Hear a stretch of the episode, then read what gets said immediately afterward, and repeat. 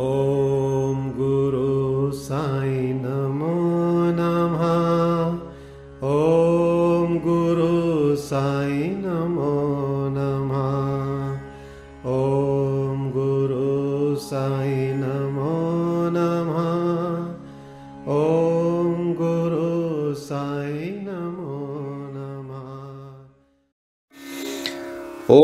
श्री अनंत कोटि ब्रह्मांड नायक राजाधिराज योगिराज, पार ब्रह्म श्री सचिदानंद समर सदगुरु साईनाथ महाराज की जय हो।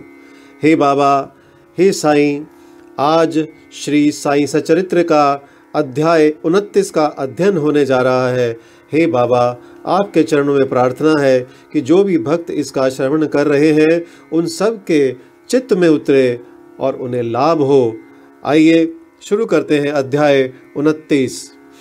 पहला मद्रासी भजनी मेला, दूसरा तेंडुलकर, पिता व पुत्र, तीसरा डॉक्टर कैप्टन हाटे और चौथा वामन नार्वेकर आदि की कथाएँ। पहला मद्रासी भजनी मेला।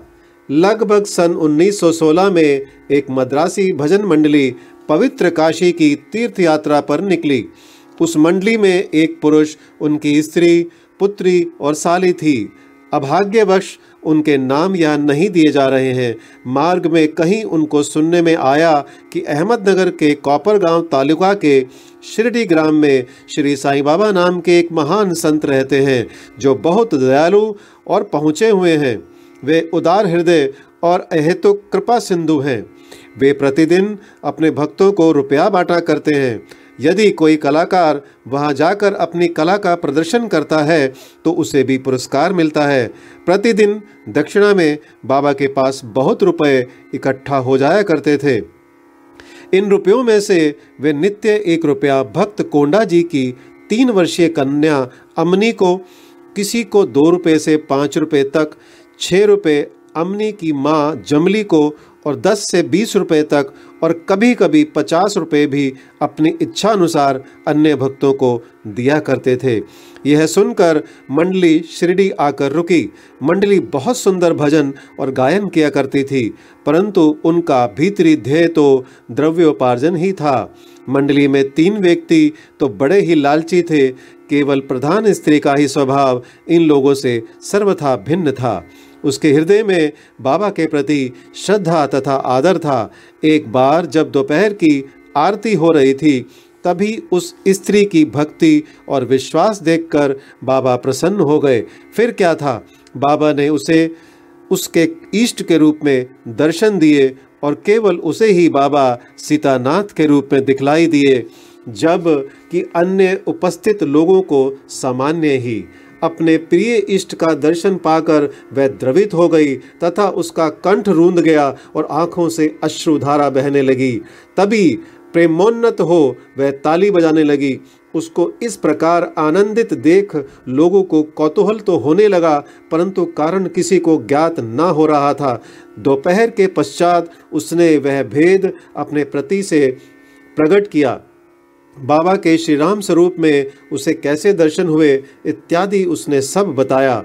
पति ने सोचा कि मेरी स्त्री बहुत भोली और भावुक है, अतः इसे राम का दर्शन होना एक मानसिक विकार के अतिरिक्त कुछ नहीं है। उसने ऐसा कहकर उसकी उपेक्षा कर दी कि कहीं यह भी संभव हो सकता है कि केवल तुम्हें ही बाबा राम के रूप में दिखे और अन्य लोगों को सदैव की भांति ही। स्त्री ने कोई प्रतिवाद न किया, क्योंकि उसे राम के दर्शन जिस प्रकार उस समय हुए थे, वैसे ही अब भी हो रहे थे। उसका मन शांत, स्थिर और तृप्त हो चुका था। आश्चर्यजनक दर्शन। इसी प्रकार दिन बीतते गए। एक दिन रात्रि में उसके पति को एक विचित्र स्वप्न आया। उसने देखा कि एक बड़े शहर में पुलिस ने गिरफ़्तार कर रस्सी से बांधकर उसे कारावास में डाल दिया है। तत्पश्चात ही उसने देखा कि बाबा शांत मुद्रा में शिक्षों के बाहर उसके समीप खड़े हैं। उन्हें अपने समीप खड़े देखकर वह गिड़गिड़ाकर कहने लगा कि आपकी कीर्ति सुनकर ही मैं आपके श्री चरणों में आया हूँ। फिर आपके इतने निकट होते हुए भी मेरे ऊपर यह विपदा क्यों आई? तब वे बोले तुम्हें अपने बुरे कर्मों का फल अवश्य भुगतना चाहिए। वह पुनः बोला कि, इस जीवन में मुझे अपने ऐसे कर्म की स्मृति नहीं, जिसके कारण मुझे ये दुर्दिन देखने को मिला। बाबा ने कहा कि, यदि इस जन्म में नहीं तो गत जन्म में अवश्य कोई बुरा कर्म किया होगा। तब वह कहने लगा कि, मुझे तो अपने गत जन्म की कोई स्मृति नहीं, परंतु यदि एक बार मान भी लूँ कि कोई बुरा कर्म हो भी गया होगा तो आपके यहाँ होते हुए तो उसे भस्म हो जाना चाहिए। जिस प्रकार सूखी घास अग्नि द्वारा शीघ्र भस्म हो जाती है, बाबा ने पूछा, क्या तुम्हारा सचमुच ऐसा दृढ़ विश्वास है? उसने कहा हाँ। बाबा ने उससे अपनी आँखें बंद करने को कहा और जब उसने आँखें बंद की, उसे किसी भारी वस्तु के गिरने की आहट सुनाई दी। आँखें खोलने पर उसने अपने को कारावास से मुक्त पाया। पुलिस वाला नीचे गिरा पड़ा है तथा उसके शरीर से रक्त प्रवाहित हो रहा है। यह देखकर वह अत्यंत भयभीत दृष्टि से बाबा की ओर देखने लगा। तब बाबा बोले कि, बच्चों, अब तुम्हारी अच्छी तरह खबर ली जाएगी। पुलिस अधिकारी अभी आएँगे और तुम्हें गिरफ़्तार कर लेंगे। तब वह गिड़गड़ा कर कहने लगा कि, आपके अतिरिक्त मेरे मेरी रक्षा और कौन कर सकता है? मुझे तो एकमात्र आपका ही सहारा है। भगवान, मुझे किस तरह बचा लीजिए। तब बाबा ने फिर उससे आँखें बंद करने को कहा। आँखें खोलने पर उसने देखा कि वह पूर्णतः मुक्त होकर सीकचों के बाहर खड़ा है और बाबा भी उसके समीप ही खड़े हैं। तब वह बाबा के श्री चरणों पर गिर पड़ा। बाबा ने पूछा कि मुझे बताओ तो तुम्हारे इस नमस्कार और पिछले नमस्कारों में किसी प्रकार की भिन्नता है या नहीं? इसका उत्तर अच्छी तरह सोच कर दो। वह बोला कि आकाश और पाताल में जो अंतर है, वही अंतर मेरे पहले और इस नमस्कार में है। मेरे पूर्व नमस्कार तो केवल धन प्राप्ति की आशा से ही थे, परंतु यह नमस्कार मैंने आपको ईश्वर जानकर किया है। पहले मेरी धारणा ऐसी थी कि यवन होने के नाते आप हिंदुओं का धर्म भ्रष्ट कर रहे हैं। बाबा ने पूछा कि क्या तुम्हारा यवन पीरों में विश्वास नहीं? प्रत्युत्तर में उसने कहा, जी नहीं। तब वे फिर पूछने लगे कि, क्या तुम्हारे घर में एक पंजा नहीं? क्या तुम ताबूत की पूजा नहीं करते? तुम्हारे घर में अभी भी एक काट बीबी नामक देवी है, जिसके सामने तुम विवाह तथा अन्य धार्मिक अवसरों पर कृपा की भीख मांगा करते हो। अंत में जब उसने स्वीकार कर लिया तो वे बोले कि, इससे अधिक अब तुम्हें क्या प्रमाण चाहिए? तब उसके मन में अपने गुरु श्री रामदास के दर्शन की इच्छा हुई।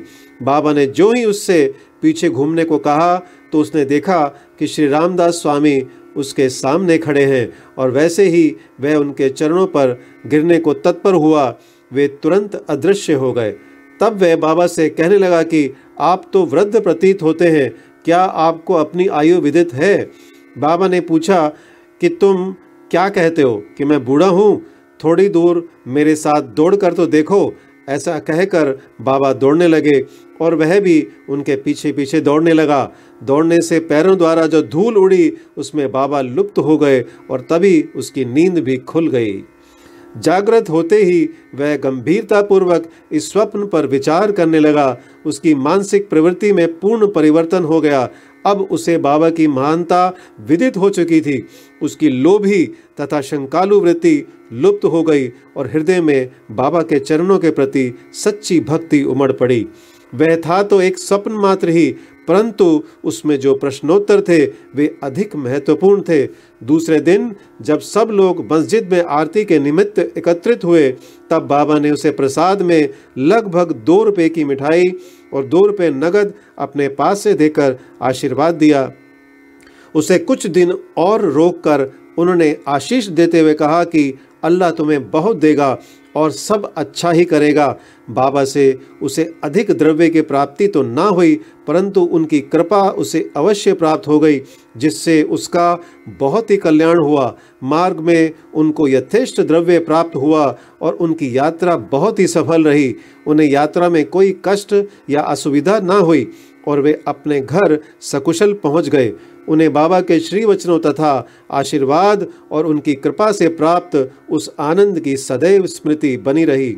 इस कथा से विदित होता है कि बाबा किस प्रकार अपने भक्तों के समीप आकर उन्हें श्रेष्ठकर मार्ग पर ले जाते थे और आज भी ले जाते हैं। तेंडुलकर कुटुंब। बम्बई के पास बांद्रा में एक तेंडुलकर कुटुंब रहता था, जो बाबा का परम भक्त था। श्रीयुत रघुनाथ राव तेंडुलकर ने मराठी भाषा में श्री साईनाथ भजनमाला नामक एक पुस्तक लिखी है, जिसमें लगभग 800 अभंग और पदों का समावेश तथा बाबा की लीलाओं का मधुर वर्णन है। यह बाबा के भक्तों के पढ़ने योग्य पुस्तक है। उनका ज्येष्ठ पुत्र बाबू डॉक्टरी परीक्षा में बैठने के लिए अनवरत अभ्यास कर रहा था। उसने कई ज्योतिषों को अपनी जन्म कुंडली दिखाई, परंतु सभी ने बताया कि इस वर्ष उसके ग्रह उत्तम नहीं है। किंतु अगले वर्ष परीक्षा में बैठने से उसे अवश्य सफलता प्राप्त होगी। इससे उसे बड़ी निराशा हुई और वह अशांत हो गया। थोड़े दिनों के साथ उसने अपने पुत्र की निराशा तथा अशांति की बात भी बाबा से कही। उनके पुत्र को कुछ दिनों के पश्चात ही परीक्षा में बैठना था। बाबा कहने लगे कि, अपने पुत्र से कहो कि मुझ पर विश्वास रखे। सब भविष्य कथन तथा ज्योतिषियों द्वारा बनाई कुंडलियों को एक कोने में फेंक दे और अपना अभ्यास क्रम चालू रख, शांत चित्त से परीक्षा में बैठे। वह अवश्य ही इस वर्ष उत्तीर्ण हो जाएगा। उससे कहना कि निराश होने की कोई बात नहीं है। माँ ने घर आकर बाबा का संदेश पुत्र को सुना दिया। उसने घोर परिश्रम किया और परीक्षा में बैठ गया। सब पर्चों के जवाब बहुत अच्छे लिखे थे, परंतु फिर भी संशयग्रस्त होकर उसने सोचा कि संभव है कि उत्तीर्ण होने योग्य अंक मुझे प्राप्त ना हो सके, इसलिए उसने मौखिक परीक्षा में बैठने का विचार त्याग दिया। परीक्षक तो उसके पीछे ही लगा था। उसने एक विद्यार्थी द्वारा सूचना भेजी कि उसे लिखित परीक्षा में उत्तीर्ण होने लायक अंक प्राप्त हैं। अब उसे मौखिक परीक्षा में अवश्य ही बैठना चाहिए। इस प्रकार प्रोत्साहन पाकर वह उसमें भी बैठ गया तथा दोनों परीक्षाओं में उत्तीर्ण हो गया। उस वर्ष उसकी ग्रह दशा विपरीत होते हुए भी बाबा की कृपा से उसने सफलता पाई। यहाँ केवल इतना ही बात ध्यान देने योग्य है कि कष्ट और संशय की उत्पत्ति अंत में दृढ़ विश्वास में परिणत हो जाती है। जैसी भी हो, परीक्षा तो होती ही है, परंतु यदि हम बाबा पर दृढ़ विश्वास और श्रद्धा रखकर प्रयत्न करते रहे तो हमें सफलता अवश्य ही मिलेगी। इसी बालक के पिता रघुनाथ राव बम्बई की एक विदेशी व्यवसायी फर्म में नौकरी करते थे। वे बहुत वृद्ध हो चुके थे और अपना कार्य सुचारू रूप से नहीं कर सकते थे। इसलिए वे अब छुट्टी लेकर विश्राम करना चाहते थे। छुट्टी लेने पर भी उनके शारीरिक स्वास्थ्य में कोई विशेष परिवर्तन न हुआ। अब यह आवश्यक था कि सेवानिवृत्ति की पूर्वकालिक छुट्टी ली जाए। एक वृद्ध और विश्वास पात्र नौकर होने के नाते प्रधान मैनेजर ने उन्हें पेंशन देकर सेवानिवृत्त करने का निर्णय किया। पेंशन कितनी दी जाए यह प्रश्न विचाराधीन था। उन्हें 150 रुपए मासिक वेतन मिलता था। इस हिसाब से पेंशन हुई पचहत्तर रुपये, जो कि उनके कुटुंब के निर्वाह हेतु अपर्याप्त थी। इसलिए वे बड़े चिंतित थे। निर्णय होने के पंद्रह दिन पूर्व ही बाबा ने श्रीमती तेंदुलकर को स्वपन में दर्शन देकर कहा कि, मेरी इच्छा है कि पेंशन सौ रुपये कर दी जाए। क्या तुम्हें इससे संतोष होगा? श्रीमती तेंदुलकर ने कहा कि, बाबा, मुझ दासी से आप क्यों पूछते हैं? हमें तो आपके श्री चरणों में पूर्ण विश्वास है। यद्यपि बाबा ने सौ रुपये कहे थे, परंतु उसे विशेष प्रकरण समझकर दस रुपये अधिक अर्थात एक सौ दस रुपये पेंशन निश्चित हुई। बाबा अपने भक्तों के लिए कितना अपरिमित स्नेह और कितनी चिंता रखते हैं। कैप्टन हाटे बीकानेर के निवासी कैप्टन हाटे बाबा के परम भक्त थे। एक बार स्वप्न में बाबा ने उनसे पूछा कि, क्या तुम्हें मेरी विस्मृति हो गई? श्री हाटे ने उनके श्री चरणों से लिपट कर कहा कि, यदि बालक अपनी माँ को भूल जाए तो क्या वह जीवित रह सकता है? इतना कहकर श्री हाटे शीघ्र बगीचे में जाकर कुछ वल पपड़ी सेम तोड़ लाए और एक थाली में सीधा सूखी भिक्षा तथा दक्षिणा रखकर बाबा को भेंट करने आए। उसी समय उनकी आँखें खुल गई और उन्हें ऐसा भान हुआ कि यह तो एक स्वप्न था। फिर वे सब वस्तुएँ जो उन्होंने स्वप्न में देखी थी, बाबा के पास शिरडी भेजने का निश्चय कर लिया। कुछ दिनों के पश्चात वे ग्वालियर आए और वहाँ से अपने मित्र को बारह रुपयों का मनी ऑर्डर भेजकर पत्र में लिख भेजा कि दो रुपयों में सीधा की सामग्री और वल पपड़ी सेम आदि मोल लेकर तथा दस रुपये दक्षिणा स्वरूप रखकर मेरी ओर से बाबा को भेंट देना। उनके मित्र ने शिरडी आकर सब वस्तुएँ तो संग्रह कर ली, परंतु वल पपड़ी प्राप्त करने में उन्हें अत्यंत कठिनाई हुई। थोड़ी देर के पश्चात ही उन्होंने एक स्त्री को सर पर टोकरी रखे सामने से आते देखा। उन्हें यह देखकर अत्यंत आश्चर्य हुआ कि उस टोकरी में वल पपड़ी के अतिरिक्त कुछ भी ना था। तब उन्होंने वल पपड़ी खरीद कर सब एकत्रित वस्तुएँ लेकर मस्जिद में जाकर श्री हाटे की और से बाबा को भेंट कर दी। दूसरे दिन श्री निमोणकर ने उसका नैवेद्य, चावल और वल पपड़ी की सब्ज़ी तैयार कर बाबा को भोजन कराया। सब लोगों को बड़ा विस्मय हुआ कि बाबा ने भोजन में केवल वल पपड़ी ही खाई और अन्य वस्तुओं को स्पर्श तक ना किया। उनके मित्र द्वारा जब इस समाचार का पता कैप्टन हाटे को चला तो वे गदगद उठे और उनके हर्ष का पारावार न रहा। पवित्र रुपया। एक अन्य अवसर पर कैप्टन हाटे ने विचार किया कि बाबा के पवित्र कर कमलों द्वारा स्पर्शित एक रुपया लाकर अपने घर में अवश्य ही रखना चाहिए। अचानक ही उनकी भेंट अपने एक मित्र से हो गई जो शिरडी जा रहे थे। उनके हाथ ही श्री हाटे ने एक रुपया भेज दिया। शिरडी पहुँचने पर बाबा को यथा योग्य प्रणाम करने के पश्चात उसने दक्षिणा भेंट की, जिसे उन्होंने तुरंत ही अपनी जेब में रख लिया। तत्पश्चात उसने कैप्टन हाटे का रुपया भी अर्पण किया, जिसे वे हाथ से, हाथ में लेकर गौर से निहारने लगे। उन्होंने उसका अंकित चित्र ऊपर की ओर कर अंगूठे पर रख खनखनाया और अपने हाथ में लेकर देखने लगे फिर वे उनके मित्र से कहने लगे कि, ऊदी सहित यह रुपया अपने मित्र को लौटा देना। मुझे उनसे कुछ नहीं चाहिए। उनसे कहना कि वे आनंद पूर्वक रहे। मित्र ने ग्वालियर आकर वह रुपया हाटे को देकर वहाँ जो कुछ भी हुआ था, वह सब उन्हें सुनाया, जिसे सुनकर उन्हें बड़ी प्रसन्नता हुई और उन्होंने अनुभव किया कि बाबा सदैव उत्तम विचारों को प्रोत्साहित करते हैं। उनकी मनोकामना बाबा ने पूर्ण कर दी। चौथा श्री वामन नार्वेकर, पाठकगण अब एक भिन्न कथा का श्रवण करें। एक महाशय जिनका नाम वामन नार्वेकर था, उनकी साई चरणों में प्रगाढ़ प्रीति थी। एक बार वे एक ऐसी मुद्रा लाए, जिसके एक और राम, लक्ष्मण और सीता तथा दूसरी ओर करबद्ध मुद्रा में मारुति का चित्र अंकित था।